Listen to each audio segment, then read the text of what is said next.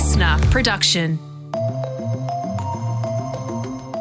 You hear a lot about political footballs, but what about footballers in politics? Well, there is actually a bit of a funny legacy in Australia, actually. One of the most famous rugby league players ever had the shortest ever political career, Mal Meninga.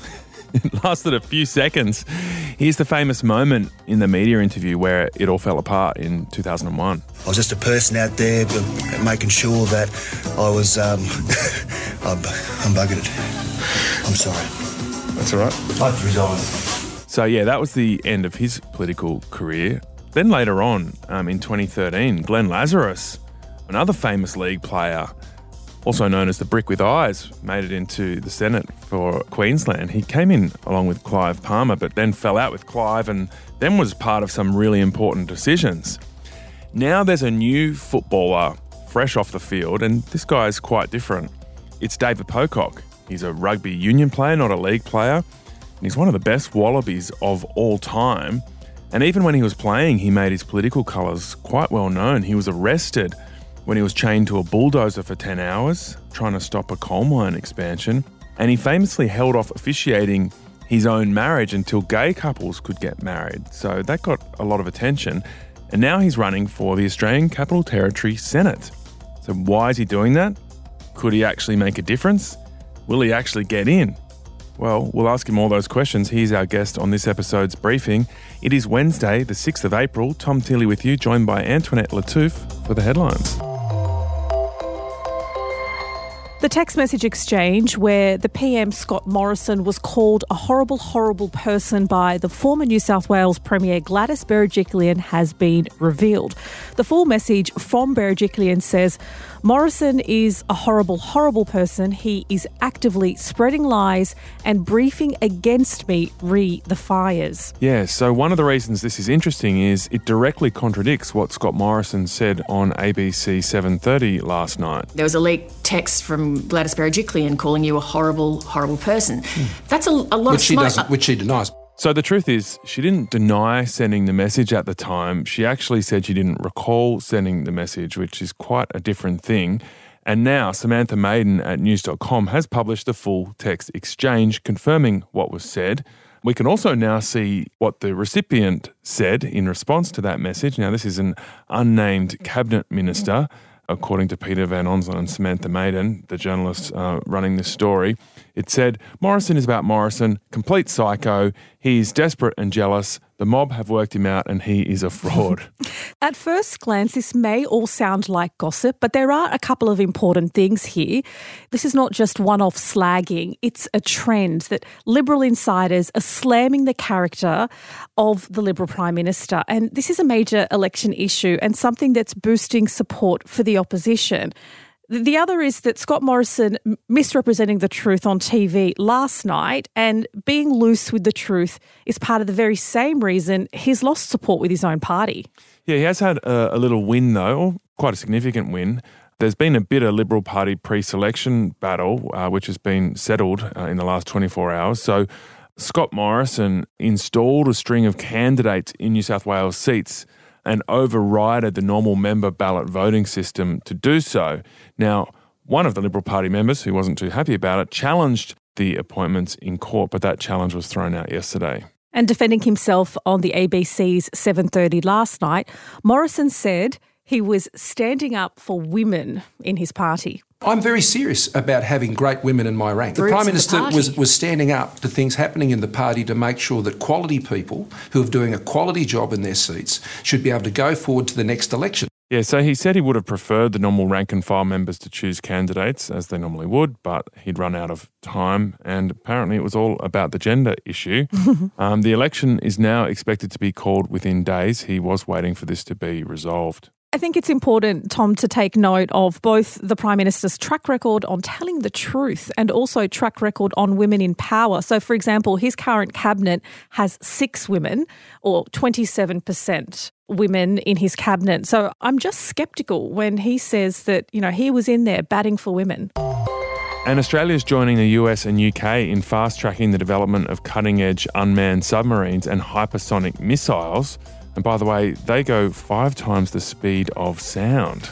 The Herald Sun reports Prime Minister Scott Morrison, US President Joe Biden, and British Prime Minister Boris Johnson will make a joint announcement as part of the AUKUS agreement today. Now, these weapons will be in addition to the existing commitment to develop nuclear submarines. And a decision on what the submarines will actually look like is expected early next year. So that's a little while off, and the submarines themselves are quite a way off 2040. And that's the thing that the technology may have changed again by 2040. Mm. So they're making a decision now for something, you know, almost 20 years away. And Senate estimates last week, we, we heard that Australia scrapped the now infamous French submarine program, and that could eventually cost taxpayers more than $5 billion. And another day, another very high profile international audience for the Ukrainian President Volodymyr Zelensky. He was at the Grammys earlier this week. Um, now, overnight, he's spoken at the UN Security Council, and as part of that speech, he gave a detailed list of the alleged atrocities uh, by invading Russian troops. The massacre in our city of Bucha is only one, unfortunately, only one of many examples of what the occupiers have been doing on our land for the past 41 days. Yeah, he does seem to have a very captive international audience. And Zelensky also demanded Moscow face accountability and called for Russia to be removed from the UN's Security Council.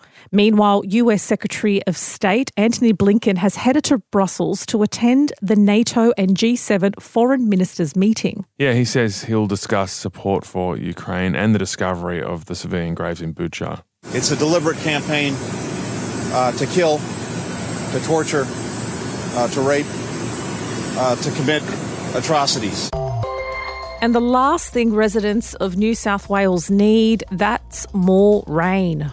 Yes, yeah, so the state's most heavily populated areas are being told to brace for yet more heavy rain. We're expecting to see between 50 to 150 millimetres of widespread rainfall in these same central and southern coastal areas of New South Wales. And then we'll continue to see rainfall on Friday, where we have the potential for 50 to 150 millimetres of widespread rainfall. Oh, no. That's New South Wales Minister for Emergency Services, Steph Cooke, and the Hawkesbury Nepean residents will be hoping they avoid more flooding after being inundated just a few weeks ago. Yeah, so over the last six weeks, uh, SES volunteers have responded to over 30,000 calls for help and performed over 2,000 flood rescues across New South Wales. So here's to hoping there won't be any more, but it's not looking good.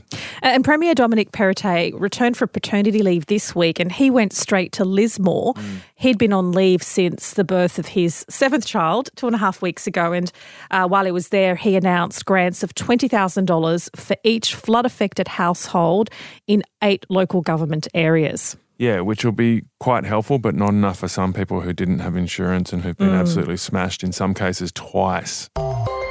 Some big sporting news this Wednesday morning. Tiger Woods says he plans to contest this year's Masters in Augusta. Well, as of right now, I feel like I am going to play. This is a big deal because mm. it's just 14 months since he suffered those major injuries in a car accident and the Masters starts Friday morning our time. So, yeah, hopefully he can get back on track. And closer to home, the Brisbane Lions' Emily Bates has taken out the AFLW Best and Fairest Award. She beat Adelaide's Anne Hatchard by a single vote. Brisbane Lions, E. Bates, three votes. And I declare the 2022 AFL Women's Best and Fairest is Emily Bates from the Brisbane Lions Football Club. So obviously that's massively exciting for Emily Bates, but also seemed pretty exciting for her coach Craig Starcevich, who brought the house down with a champagne shoey.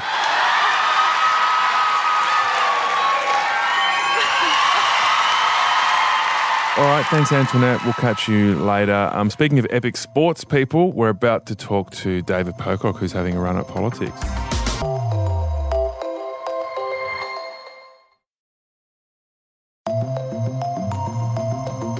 Now to our briefing interview with David Pocock, who's always been a different kind of footballer. Tom, I don't watch rugby, so I didn't actually become. A, I know, right? No I didn't actually does. become aware of him in that setting, mm. but I've since listened to him speak about climate change, about same-sex marriage, and I just find him such a fascinating guy who is really principled and is kind of part of that new wave of people who want to disrupt but are trying to do it in that really traditional paradigm, which I find really interesting.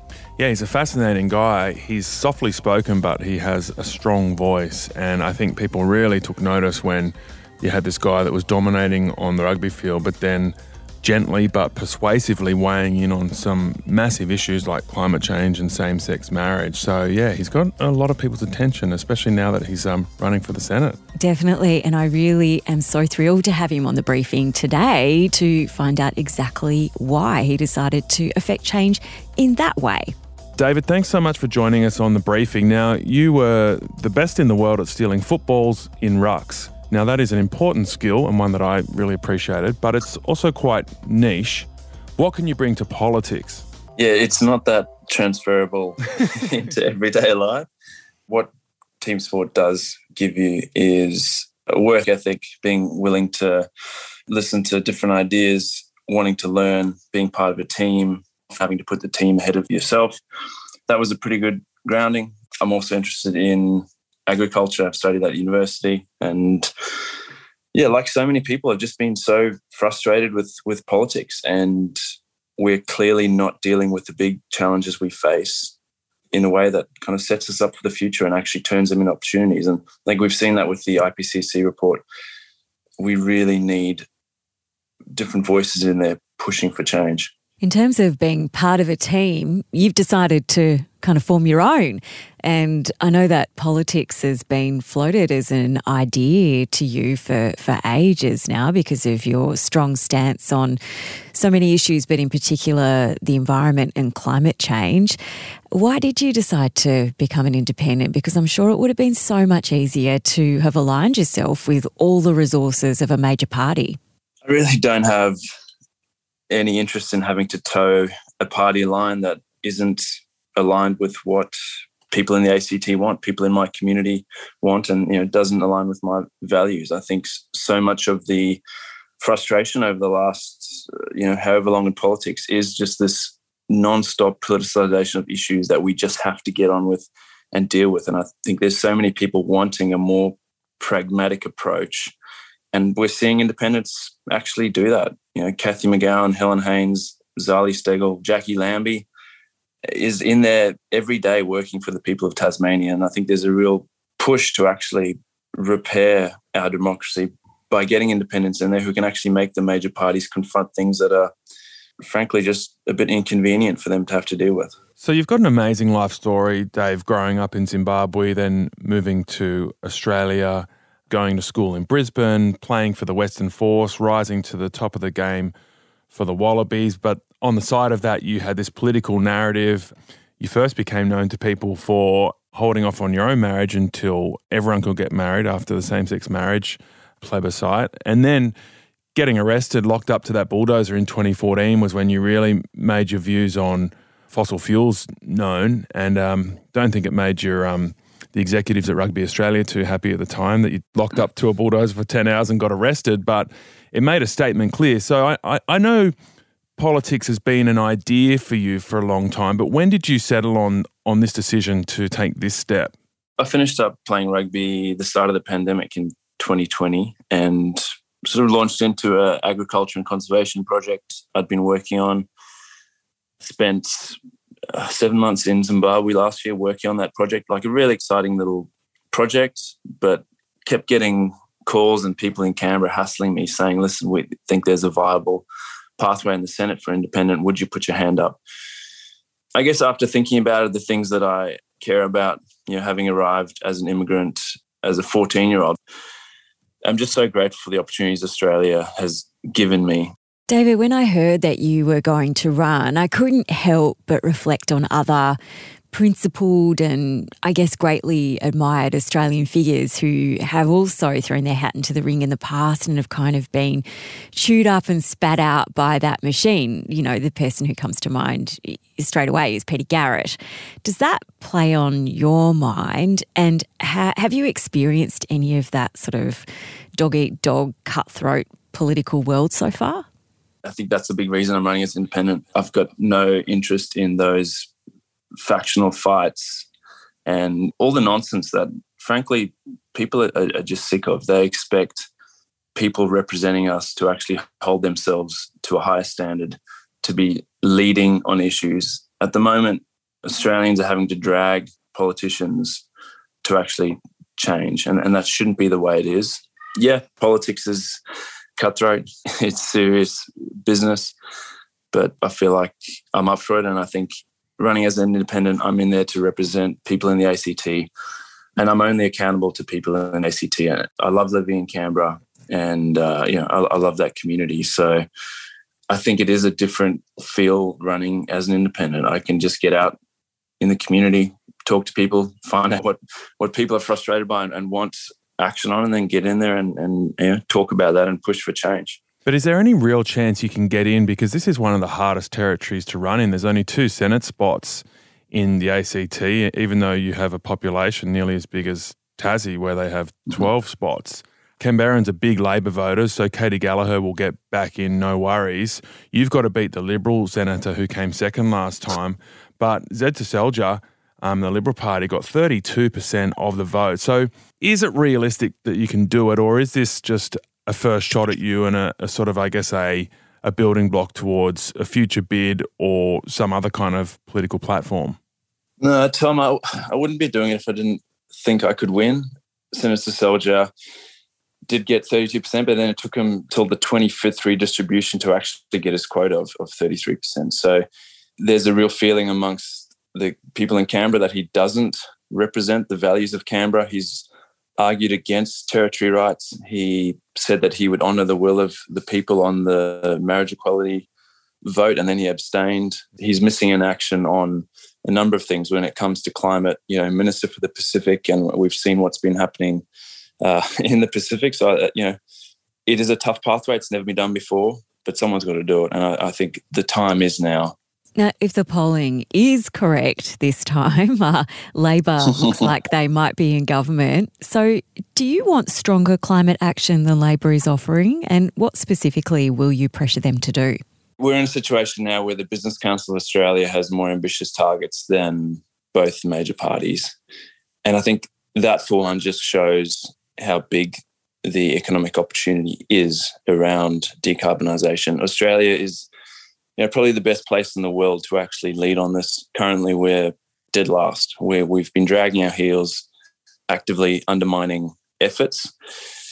My view is that we have to be as ambitious as possible. And over the next few years, we have to ensure that the policy passes savings onto the households. We're now in a situation where in the next few years, households should be able to save on average, you know, $5,000 per household it's up to policymakers to ensure that that's set up in a way so that those savings do actually go to the household. And you think about that across a suburb, a town, a city, you know, that's a huge amount of money that, that'll go back into the local economy. So it's really exciting if we get it right. We've left it very late, as the IPCC report has shown, but it's still doable. We just need the political will. We, we've got all the technology and most Australians want the government to get on with it. So if it ends up in the Senate that you had the balance of power, that would be amazing. You'd have a huge impact. But what if it doesn't and you essentially relegated to influencing the Senate through committees or, or getting some media attention? W- will you feel like that's a waste of time or will it only be worth it if you end up with the balance of power? Well, the way it's looking, the balance of power will almost certainly be held by the crossbench. And that could potentially be Pauline Hanson and Clive Palmer, or myself and others on on the crossbench. I don't think you can be a waste in the Senate if it, if it weren't to happen that way. The ACT has led on so many issues in Australia. Marriage equality, we were out in front.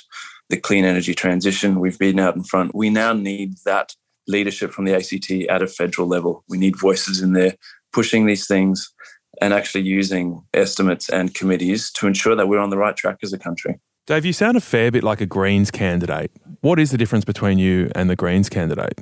A heap of differences. I grew up on a farm, so have some serious differences in opinions around the environment and the role that farmers have to play, and really see how important small businesses are for Canberra and for our, our local economy. On the Uluru statement from the heart, I think it's an incredibly generous offer and am concerned the way that the Greens are pushing for a treaty first doesn't seem to be the sort of consensus, common sense approach. I want to be pragmatic. Being involved in agriculture and conservation, at the end of the day, it's about actually getting things done, rolling up your sleeves, being pragmatic, finding the middle ground, and talking to people in the ACT. That's what they want. That's what they want from their elected representatives. So that was the former Wallaby David Pocock running as an independent for the Australian Capital Territory Senate. What do you make of that, Katrina?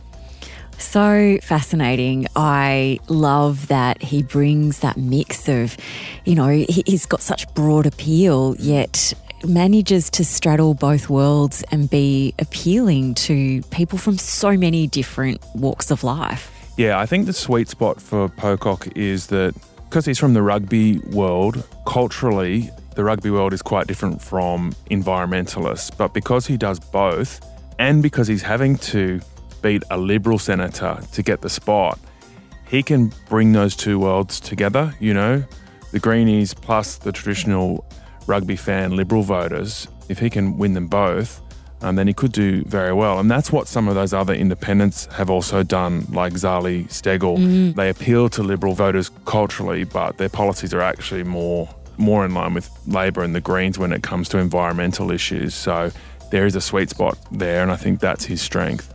Tomorrow on the briefing, we're going back to Lismore to find out how people are coping who've been flooded twice in one month. Listener.